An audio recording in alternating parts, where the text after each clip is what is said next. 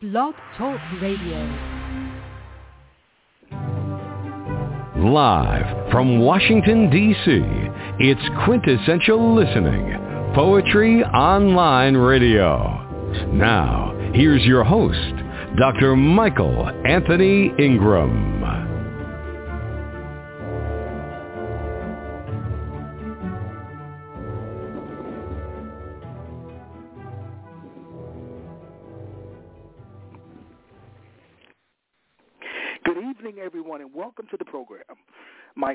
Special guests tonight are members of the famed poetry collective, The Write Blend.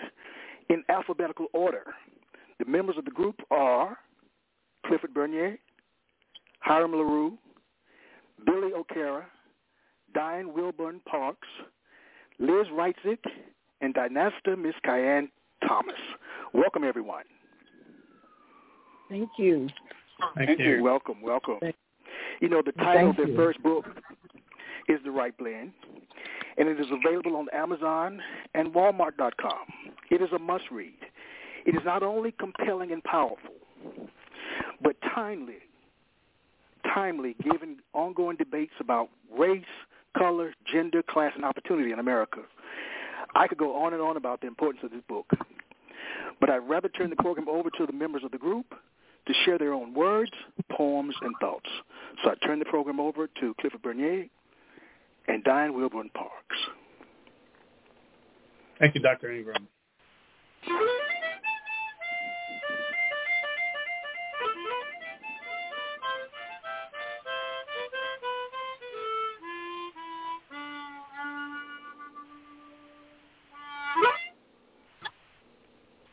All the winds, ode to the jazz harmonica. All the winds that ever were blow through this harp. The Scirocco, scorching Africa. The Mistral, storming the Rhone. Trade winds charting the Indies. Westerlies, pumping heat from the horse latitudes to the coasts of Capricorn and Cancer, to Pampero on the Pampas, doldrums in the tropics. All the winds that ever were blow through this harp. From the first star, music of the spheres, Aeolus conjuring cyclones, Zephyr foretelling spring, Phaelion summoning the sunlight, twisting tornadoes, rubatos, monsoons and hurricanes, sheer, planetary pressures, spiraling squalls, willy-nilly and the dust devils.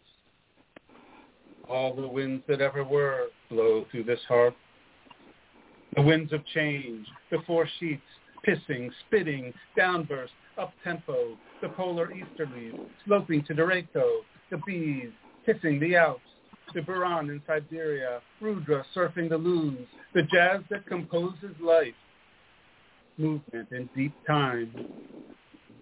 All the winds that ever were blow through this harp.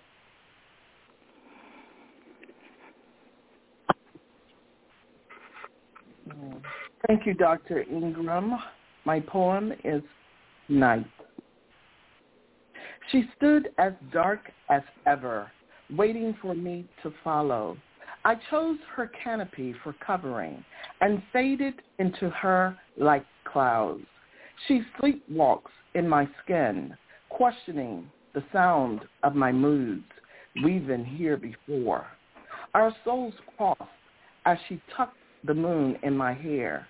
We've lain on the subtle hills of her slanted cliffs and mountaintops trimmed in heavy coals, sprinkling dust over pitched blue moons and pillows while craving the intractable lips of her rivers.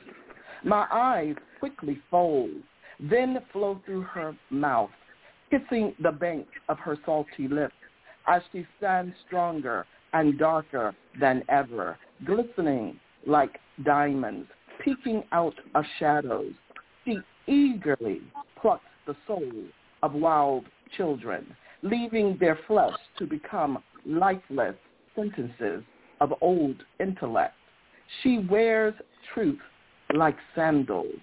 I'm left bald with the heartbeat of a wind. I can't seem to convince any longer. She drags me into the streams of songs that a sandman carries. I go into her eagerly, night. Thank you.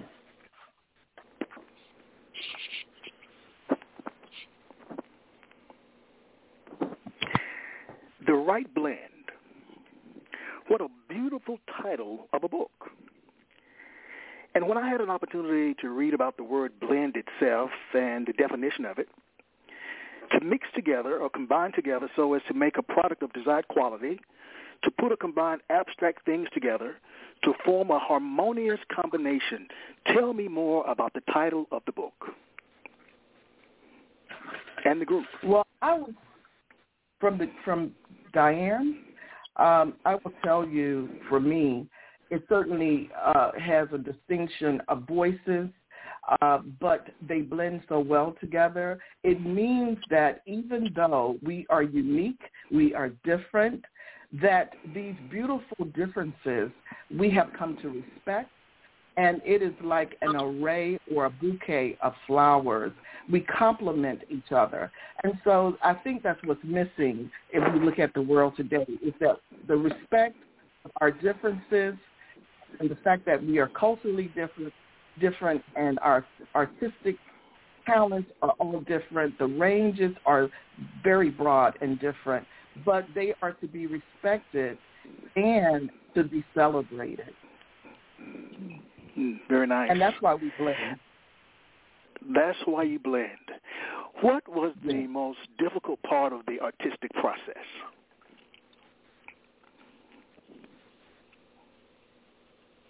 Anyone?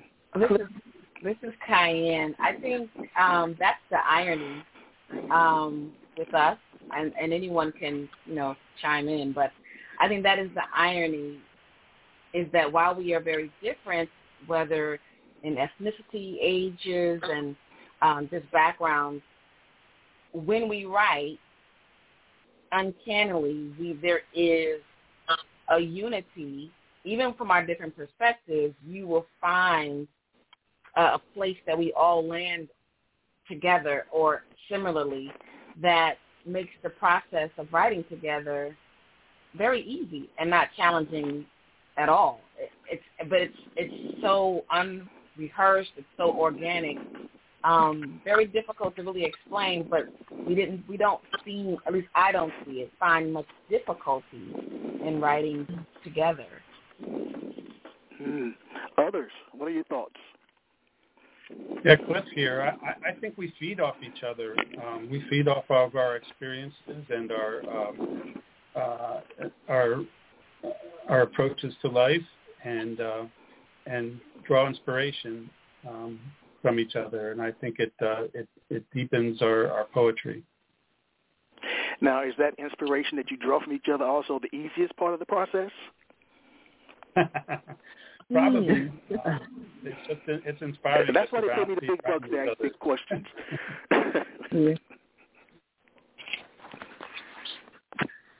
Please answer that one more time. I'm sorry, I interrupted.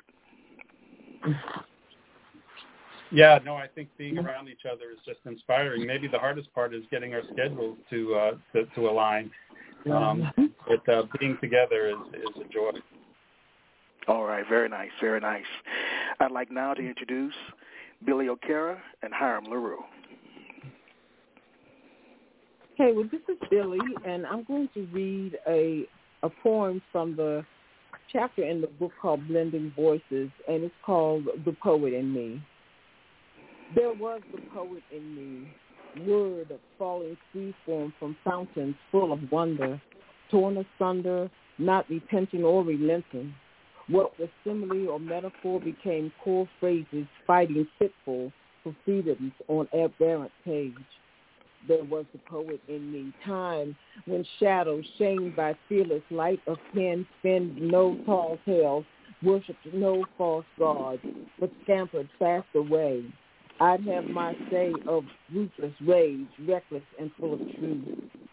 There was the poet in me, witness, prophet, preacher, bard, proclaiming and naming nuanced nightmare, visions vying for open air, full of grace and love, and what was lyrical in the night came as song, and what was haiku wandered about her, she and God in spoken words, wilderness walking. there was the poet in me, blind as Bartimaeus, lame as the one lying by the pool of Bethesda, awaiting troubled waters, waiting to be lifted higher, higher, waking word, and my sin of silence purged. There was the poet in me, one arisen from the tomb, released from that dark star death, unearthing universal utterance, badgering my demons back down into the darkness. Lord, give me coals of fire upon my tongue, the gift of David unafraid, that when laid upon that open page, there shouts the psalmist, Rio, and the sage. There was the poet in me. Mm, beautiful. That was beautiful, Billy. This is Hiram Larew. And and Dr. Ingram, before I read my poem, I just want to yes um, hold up the vision that Diane Wilbon Parks had in forming this group. I don't want to speak for her, but I think she saw that there was both an opportunity, a wonderful opportunity, and a real need these days and times to form a group of diverse poetic voices and poets. And she has very successfully done that as Billy mentioned, her poem that she just read was from one of the sections of the book called Blending Voices. The collection is, in fact, um, divided into several sections like blending colors, blending praise, excuse me, blending uniqueness, blending together. My poem is from the Blending Voices section, and it's titled Evening. Gnats know how lovely you are. So do yucca leaf spears here on the island that makes you, takes you towards whispering clouds, takes you into rose risks of sunshine and deep ferns peeled back to reveal those hiddens of you. No one else but you goldens the gnats, or walks up the sand, shouldering the air like a country. Thank you, Dr. Ingram. Right. Thank you, sir. Very nice. Very nice. One of the questions that I ask all my guests, and I've had over 150 now, is what is poetry? Would anyone like to take a stab at that? What is poetry to them, to you individually? Mm-hmm. I mean, this is Billy. Poetry for me has been almost, it's been a healing tool. It's been sort of like, you know, salvation in a way. You know, I, I'm, I'm probably sounding very facetious, but it's That's been right. um, sanity. you know, when you mm-hmm. can't say something out loud, you can always write it down. It's you know, it's yes. been something that has um clarified thought for me and everything. It's it's been, you know, I think next to God and my family, poetry is probably the most important thing to me in my life and everything. It's it's been a um a tool um you know, to to demonstrate my humanness too. Mm. I like that. Anyone Mm-hmm. else? What is it? What is this thing that we do? What is it? Well, I, I will tell you for me, this is Diane. For me, it is it is really my air. It is a place that I can go to for comfort, and as Billy said, for healing. Uh, it has been my one sacred space to fall flat on my face to also stand up in my words. Um, it is my best friend. Uh, Mm. I go to this place very, very often, and it is the one place that I am most vulnerable. That's what poetry is to me. All right. Anyone else as we continue this journey? I, I'm, I'm liking what I'm hearing. Anyone else?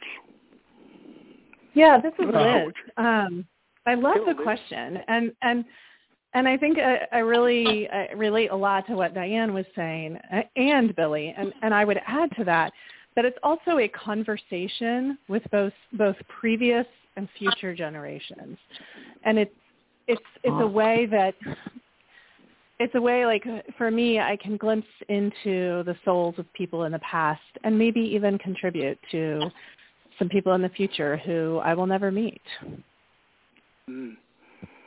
Beautifully stated. I'd like now to introduce you, Liz, as well as Miss Cayenne.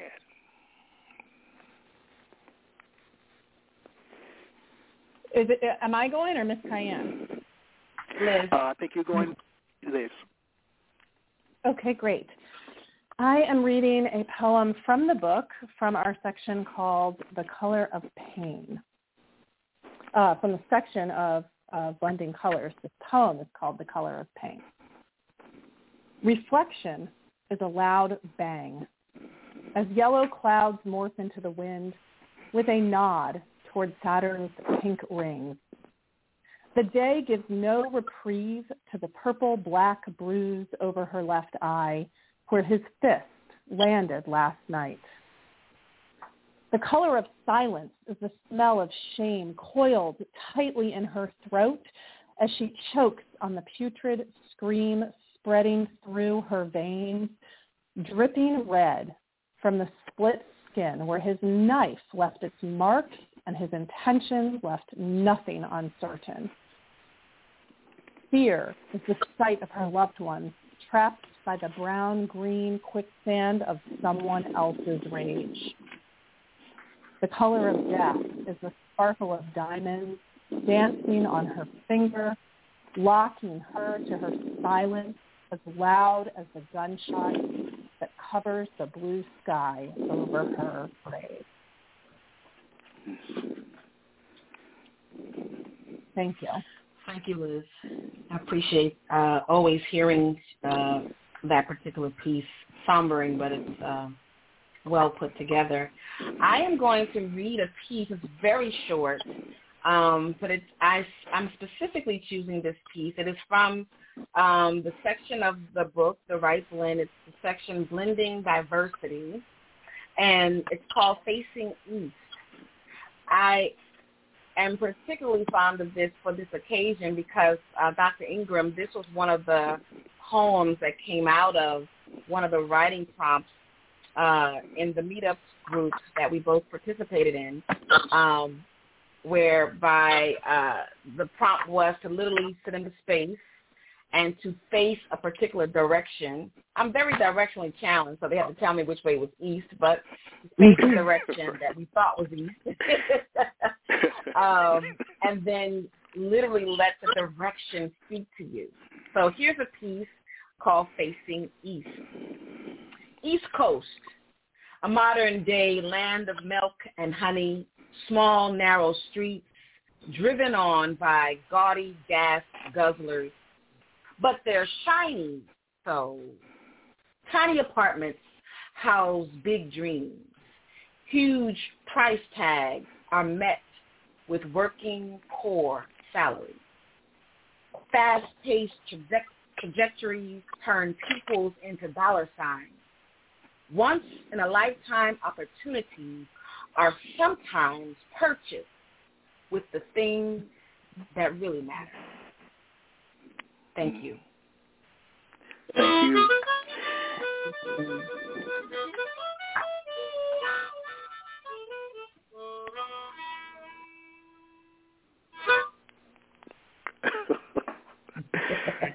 you should see the smile on my face.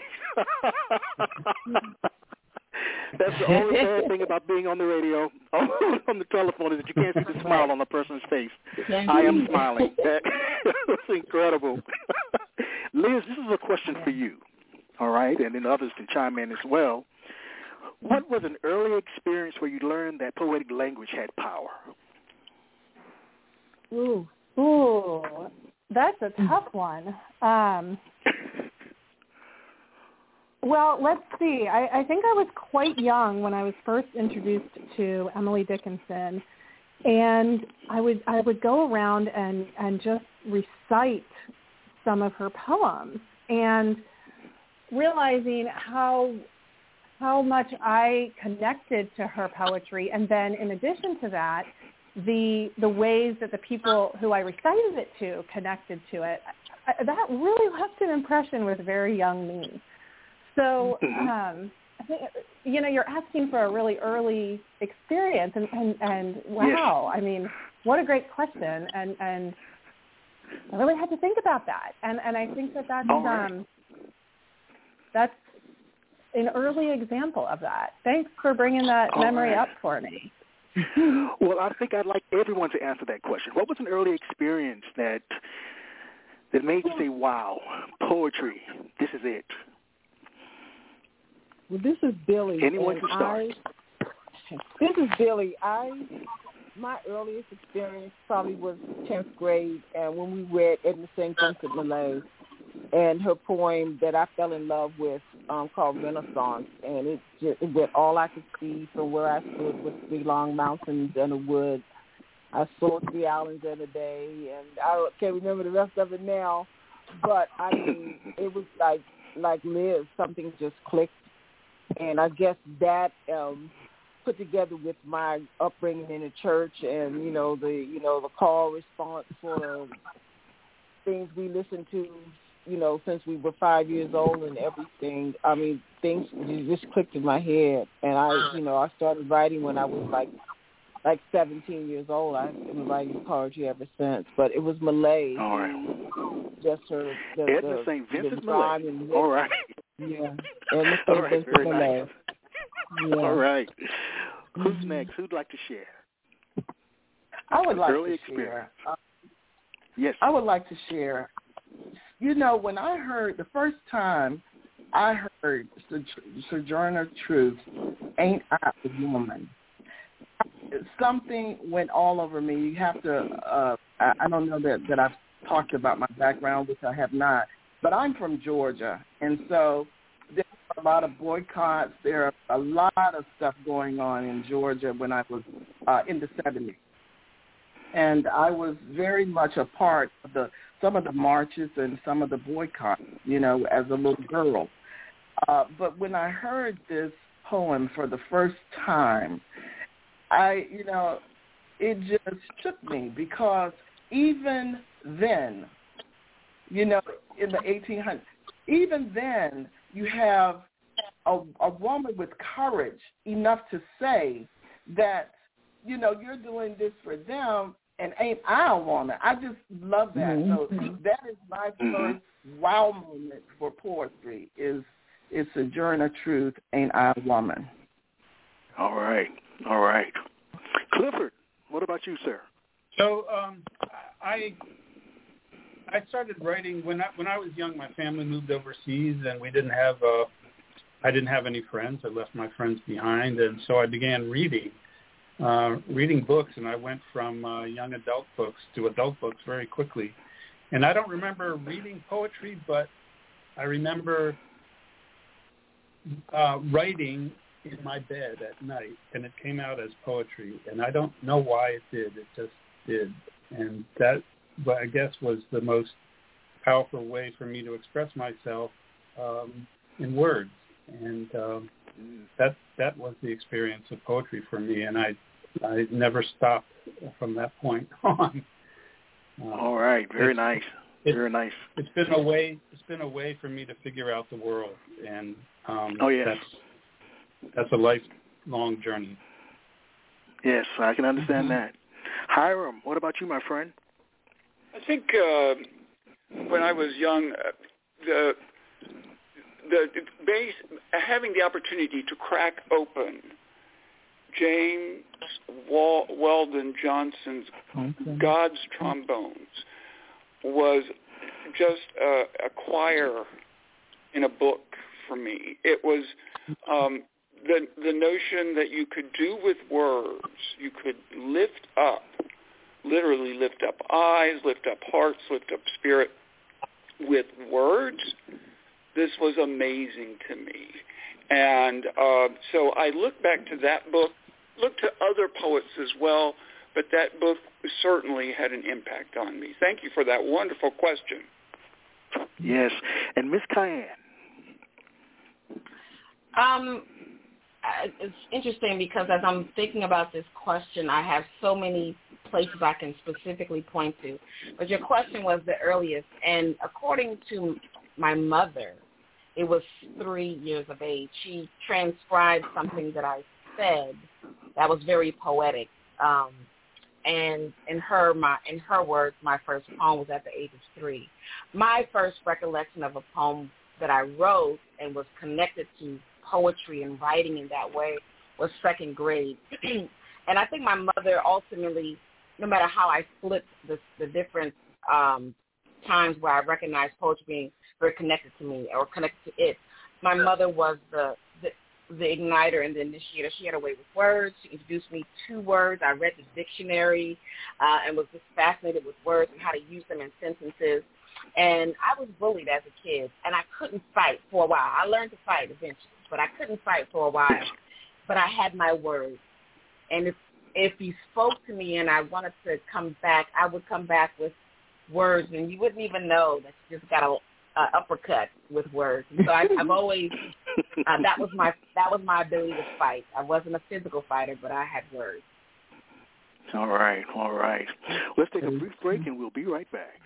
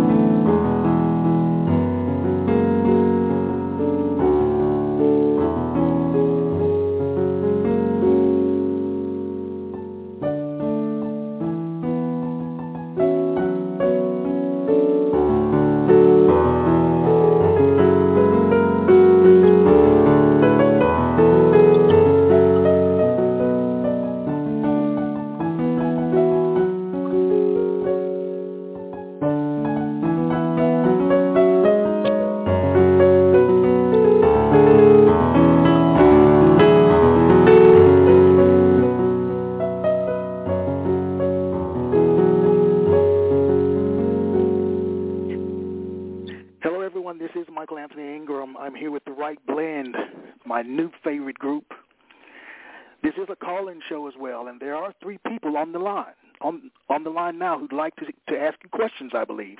Are you open to that? Most Sure. definitely, of course. okay. okay. Let's see if this works. All right. Area code two four zero. The first three numbers are three five three. You're on the air with the Write Blend. Hello there, it's Lady Di. Hello. Hi, Lady Hi, Di. Lady Di. Hi.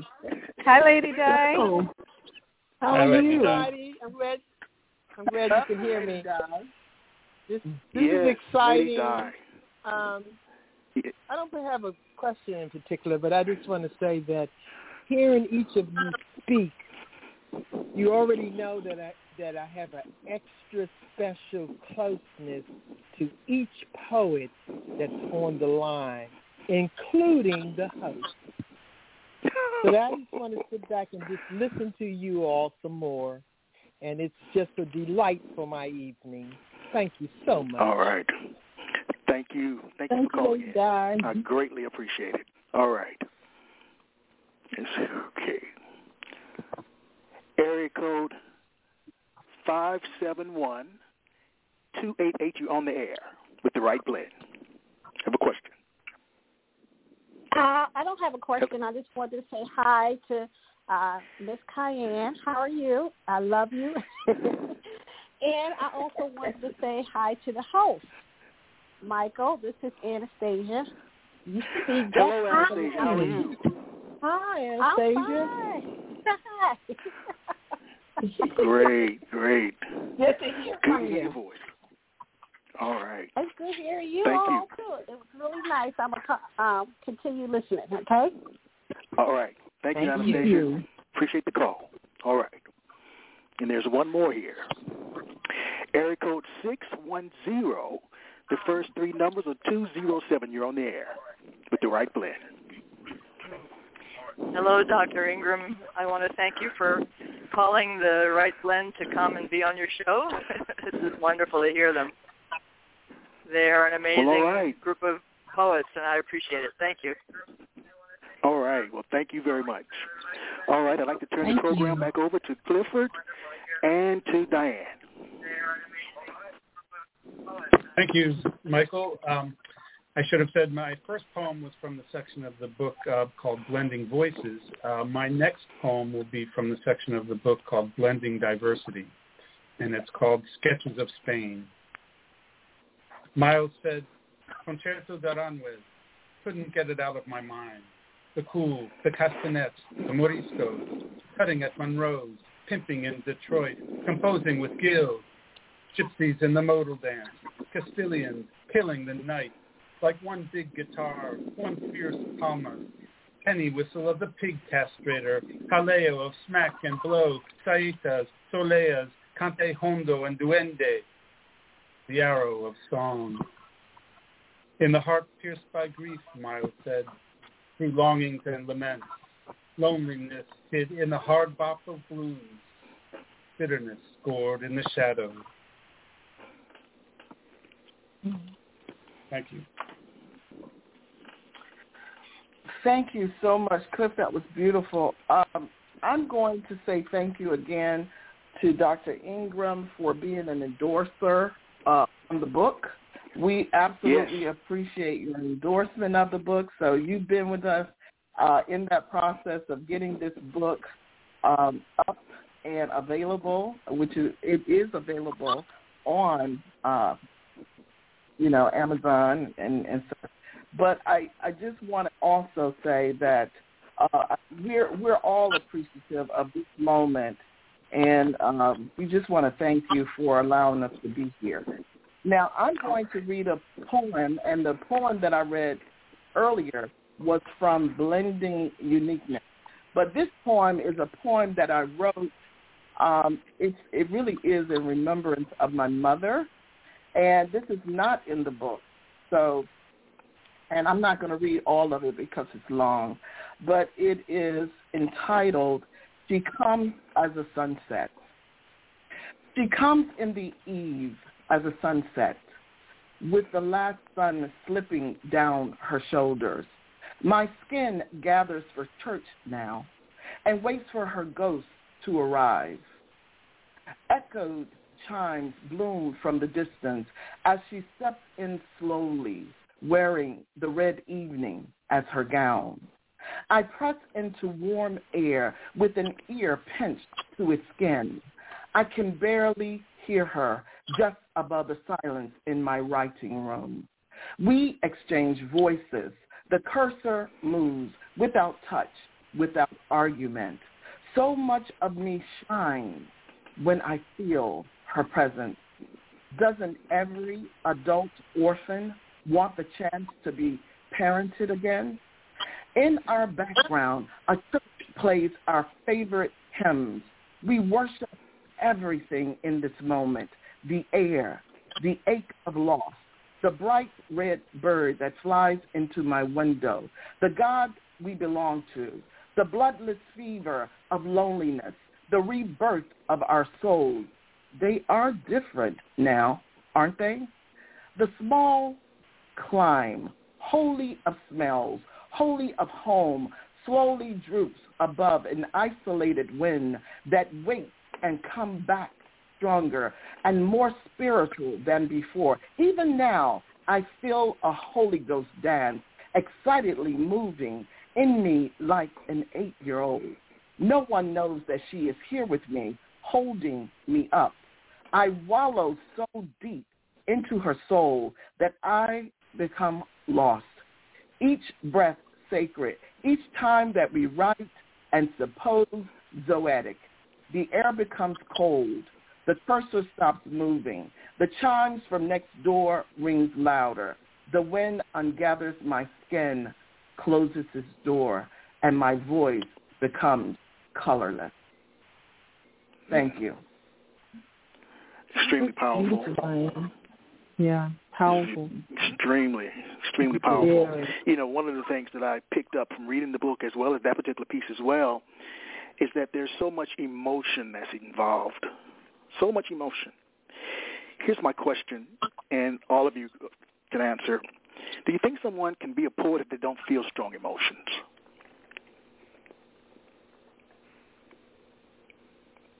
Um, they can be a bland poet. I think. okay. I think, the ability to feel life.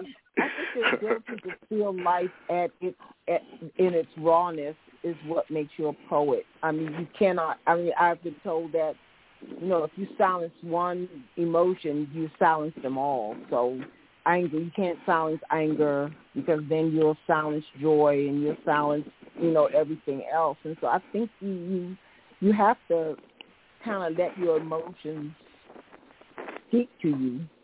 You can't silence them and, and write because I think po- poetry is a thing of the soul. All right, very nice. Anyone else? Can you be a poet if you don't feel strong emotions? Well, I, I think uh, I think the um, I think the word for me anyway. The words come out of out of feeling. They come out of uh, an emo- from an emotional place, and they sort of filter through the uh, through my the the, the brain, and um, and and and attempt to make sense. Um, but. I, I think the, the impulse to, to write and to write poetry is an emotional one. All right. Other thoughts? I agree with both Billy and um, Cliff. I think it does come from a place of emotion. I think that when we look at you know things around us, whether we agree or disagree, they move us in one direction or the other. So I think the capacity to feel and to express is really what poetry uh, is all about. Is it's, it's a bridge, it's a voice, it's making certain that what you see and observe, and it's like a timestamp. And you're going to draw some emotion from, you know, even if, if we look at what's happening right now uh, in the world, uh, Yes. you're going to have some kind of emotional um, expression. All right, very nice. I'd like to introduce Billy O'Cara and Hiram Larew. Hey, this is Billy. I'm going to read a poem not in the book, and one could say I'm still working on, but it's called Never Leave a Child Unattended. Never leave a child unattended. Don't laugh at them when they tell you, I am afraid to die. Never crying with them when they try to show you visible bruises or those hidden from your apathy. Never let a child see your degradation. Tell them they did not see what they know they saw. It is a blow to their innocence when you ask, why did you scream when the foul smell of Mr. Joe's barbecue chicken all about, never covering semen smells and sweat. Let them keep their sane. And name for them as you must all Holocaust, not tossing them aside, hiding under Cruz and Jack Daniels. Let them dream. Let them have a dream more than a maybe so, but I know you can, manning the stations of their birth, of their slumber, and scream hallelujahs when they fail and pick themselves up from falling numbering all of their victories. Tell them, tall them above their own expectations. Talk to them. Single them out with talk, not asking for meekness and quietness, for they are too, too quiet anyway. She has no voice anyway, having been silenced by grandmas and grandpas, knowing only to say yes, ma'am, and sir, never that needed no inside of them. They were told they couldn't use anyway then play with them, ignoring the root rot growing in their souls and that knocking at the door of their mind, taking their light away before they'll attest, I am here, trying to find rest in the arms supposed to love them, closed upon entry, when winded with weary, because their sky is falling. Never mm. leave a child unattended. Wow. You know, Dr. Ingram, you asked here a while back what's one of the what are some of the difficulties in working together as a group. Well, one difficulty is following poets like Billy O'Kira and her amazing poets. Oh, Thank you, Howard. Yeah, Billy's Billy's good. Billy's good. Billy's amazing. Um, so, so this poem is not in the book. Um, it was published in a little journal called Brave New World, and it's going to be included in my next collection, which is at the publishers. It's a, a part of a series of poems that I kind of informally call my gratitude poems. Where you are, this crumbly cake of hope, this held up high tray of joy, this down deep sparkled flute, this alleluia, this opened fizz in waiting, this broom upkick and view, the wonders, yes, this ever elfin jiggle dance, this zinnia burst and brightly led, this ribbony glory, this harking gurgle, this wiggle, hopping, muddy lope. Thanks, Dr. Ingram. wow. Thank you, Howard. Oh, very nice, very nice. I'd like to know now about the sections in the book. They're blending colors, rhythms, memories, diversity, uniqueness, voices, and blending together. Tell me, how was that constructed? Wow. Diane. Diane. Diane, you are the founder. you all are too funny, okay? I just, you know, we, I think what what was happening, uh, honestly, what was happening is we were coming up with different themes, and and right. coming up with those themes, uh, we began to kind of look at this, uh, taking the word blend, and coming up with all the different things that we came up, and and the one that comes to mind uh, is blending colors, which is the first section of the book. And once we started with that process, we had to first say, do you want to say blend or, you know, so we had to kind of agree that each section would be uh, named and aforementioned with the blending because it really does speak to who we are. Uh, so we wanted to make sure that that carried throughout the book. Um, and while I while I have the floor for just a moment, I definitely want to thank all of the endorsers, and definitely want to say something about Farcine Bynum. Farcine Bynum was also poet of distinction in Prince George's County, who with Hiram Larew had a poetry connection. She started this process in Hiram with that diversity theme. So I just want to make sure that folks know that when they purchase the book, that Farcine Bynum, her poem is at the front of the book, and she's spotlighted in the book because of all of her work uh, in in you know the area of diversity. But I, I gave All you right. a long answer, but but yes. All right, all right, very nice. Liz, Reitzig, and Ms. Cayenne, you're up next. Hi. Yeah, I, I wanted to add a little bit uh, also to both the challenge question that you asked early on and to what Diane was just talking about. And one of the um, one of the answers to what's one of the biggest challenges, and in in, in the best possible way, kind of like uh, doing a, a really wonderful puzzle, is that we, we've actually taken certain poems from the book that we that we worked on each section and then one of our members would combine it into uh, a collaborative piece. And and they've turned out i mean it was for those who were putting that together it was a challenge but they've turned out so incredibly beautiful.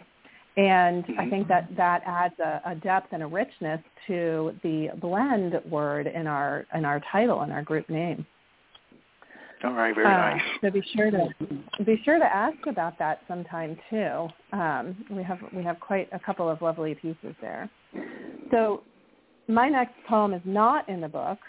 It is a poem called Wonder, very short piece. When if there were no wonder, with plight of soon arrive, see past as screens confuse the show of if in wonder be It is not so that can be taught, or rather left undone. Alone, beyond, for whether be, as if in wonder, gone. Wow. Wow. Wow. no. I feel like a philosopher. Yeah, sounds, sounds like your um, like your favorite Dickinson though. Yeah, exactly, exactly. yeah, definitely. Love Thank it. you, Liz. I am going to read a piece called Grass Don't Grow in the Ghetto. It is actually in our collection in the section called Blending Together. It is also uh, published in a chapbook of mine called Syncopated Heart.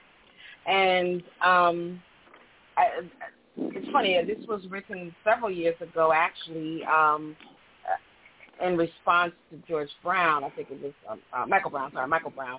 And then I'm reading and I'm like, wow, things remain still relevant. So uh, grass don't grow in the ghetto. Glass glistens where grass is supposed to grow.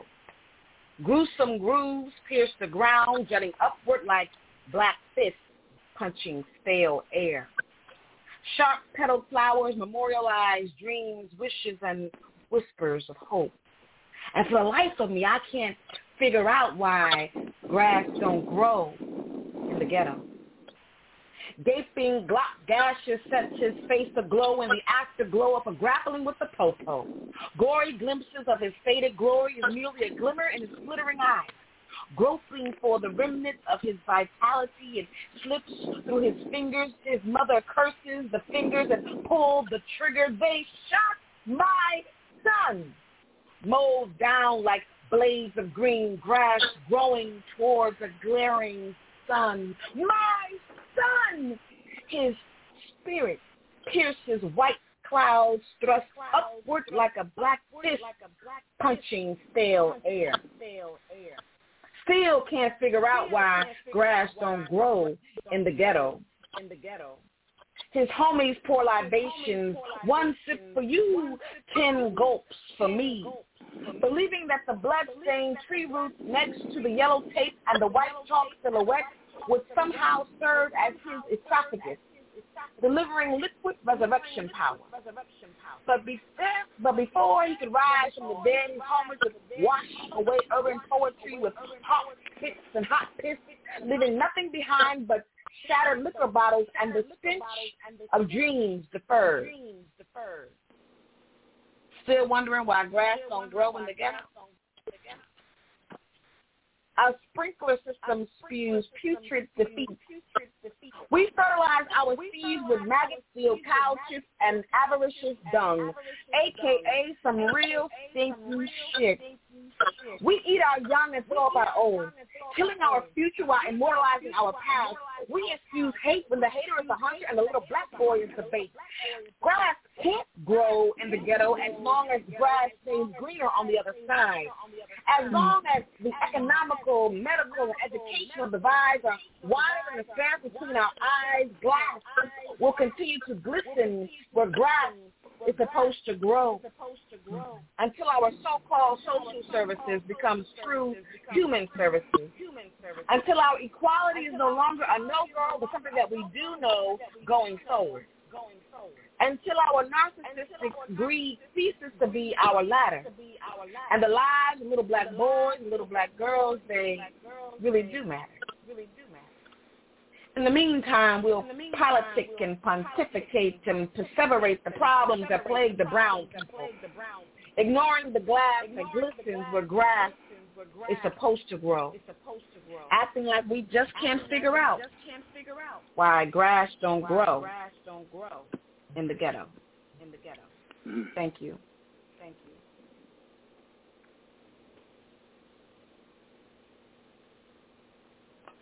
You know, that's a perfect segue into my mm-hmm. question. And this is for all of you. What is the role of a poet in modern day society? And anyone can start. Uh, this is Billy. The role, the role of the poet is to tell the truth.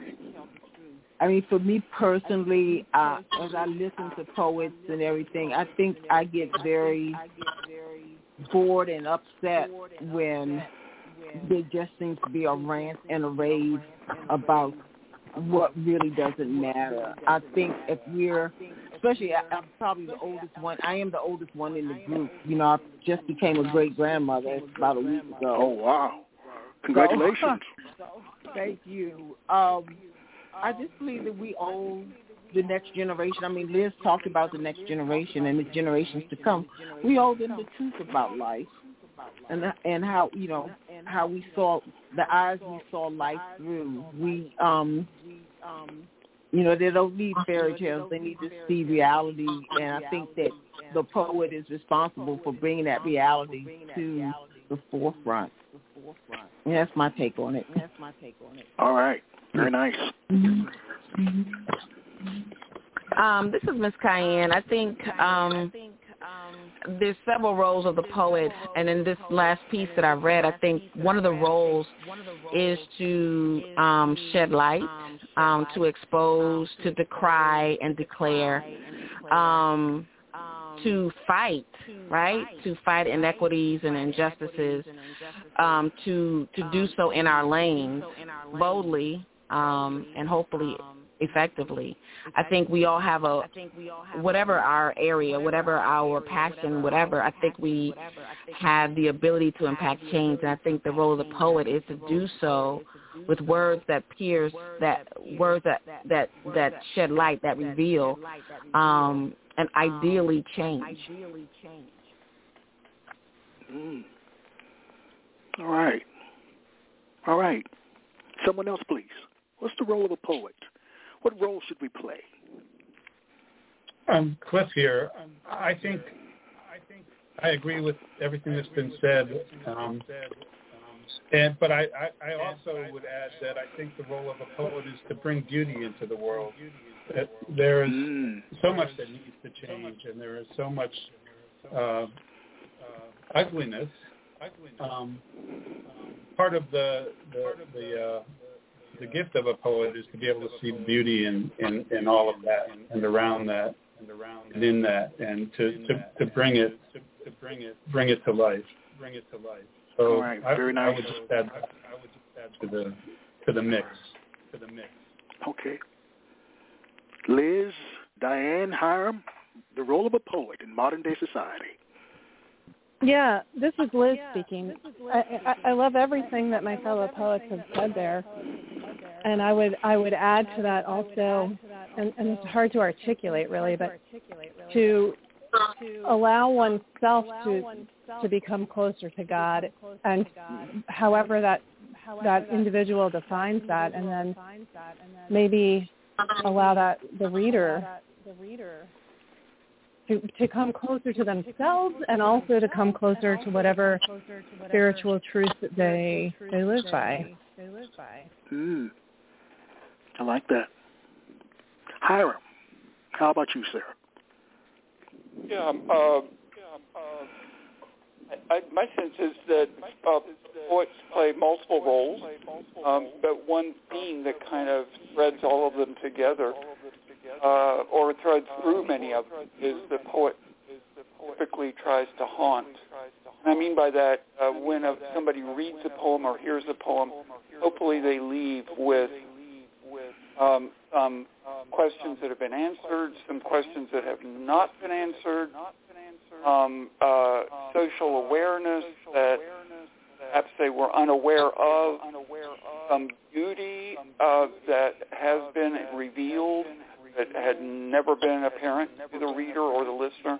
So it's it's kind of the the poet haunts through her or his words and leaves the reader uh, wanting more, so to speak. Thank you. Thank you. Yes. And Diane, bring us home. Well, I think that uh, certainly poetry paints a picture.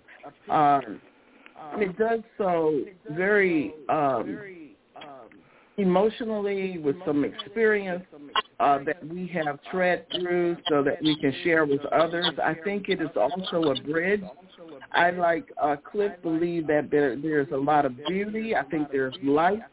I think like Hiram and, and Liz and uh, Miss Cayenne and um, has said that these are moments where we can capture and hope to have folks have some introspection, some self-examination, to take something with them, to know that we're bleeding from the soul onto the page so that what we say and how we say it has some depth of influence to, to even just, it's almost like a seed, just to think about what has been said, maybe for change, maybe for growth, maybe for introspection, but certainly uh, I think when people bleed on paper, it is for a reason, and I, you know, we hope that we leave something with the reader or with the audience. I could keep all of you all night long, but I can't do that and I want to I want to continue this dialogue, this discussion. I want to continue to hear the beautiful words, the powerful words, your thoughts. Uh, I, I'm just so impressed. The book, The Write Blend, is available on Amazon.com as well as Walmart.com. I think everyone should purchase it. It is a must-read. It does signify what's happening in this nation today. We all need to come together in some way, shape, or form. So I want to thank all of you and I'd like Cliff, if you don't mind, I'd like you to play us out, if you don't mind, if that's okay. Love you feel to. comfortable with that? All right. Sure. Thank you. Thank All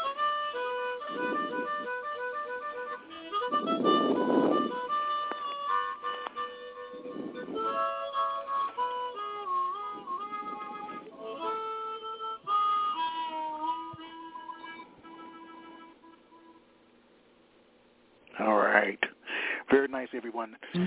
Thanks again, and have a wonderful evening. And as I share every program, let poetry ring. Good night, everyone. Thank, Thank you so you much. much. And Night, night. you're Thank you welcome so back much. anytime. Good You're night. welcome back anytime. Good night. All right. Good night, everybody. Bye. Good night. Good night. Good night. Good night.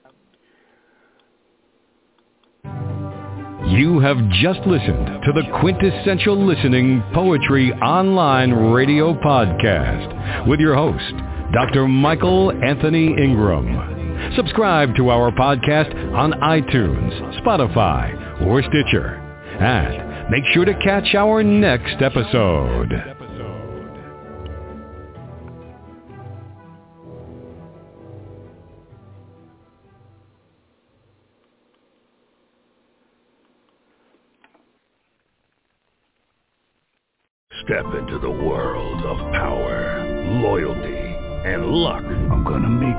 Him an offer he can't refuse. With family, cannolis, and spins mean everything. Now, you wanna get mixed up in the family business. Introducing The Godfather at ChumbaCasino.com. Test your luck in the shadowy world of The Godfather slot. Someday, I will call upon you to do a service for me. Play The Godfather now at ChumbaCasino.com. Welcome to the family. VGW Group. No purchase necessary. Void where prohibited by law. See terms and conditions. 18 plus.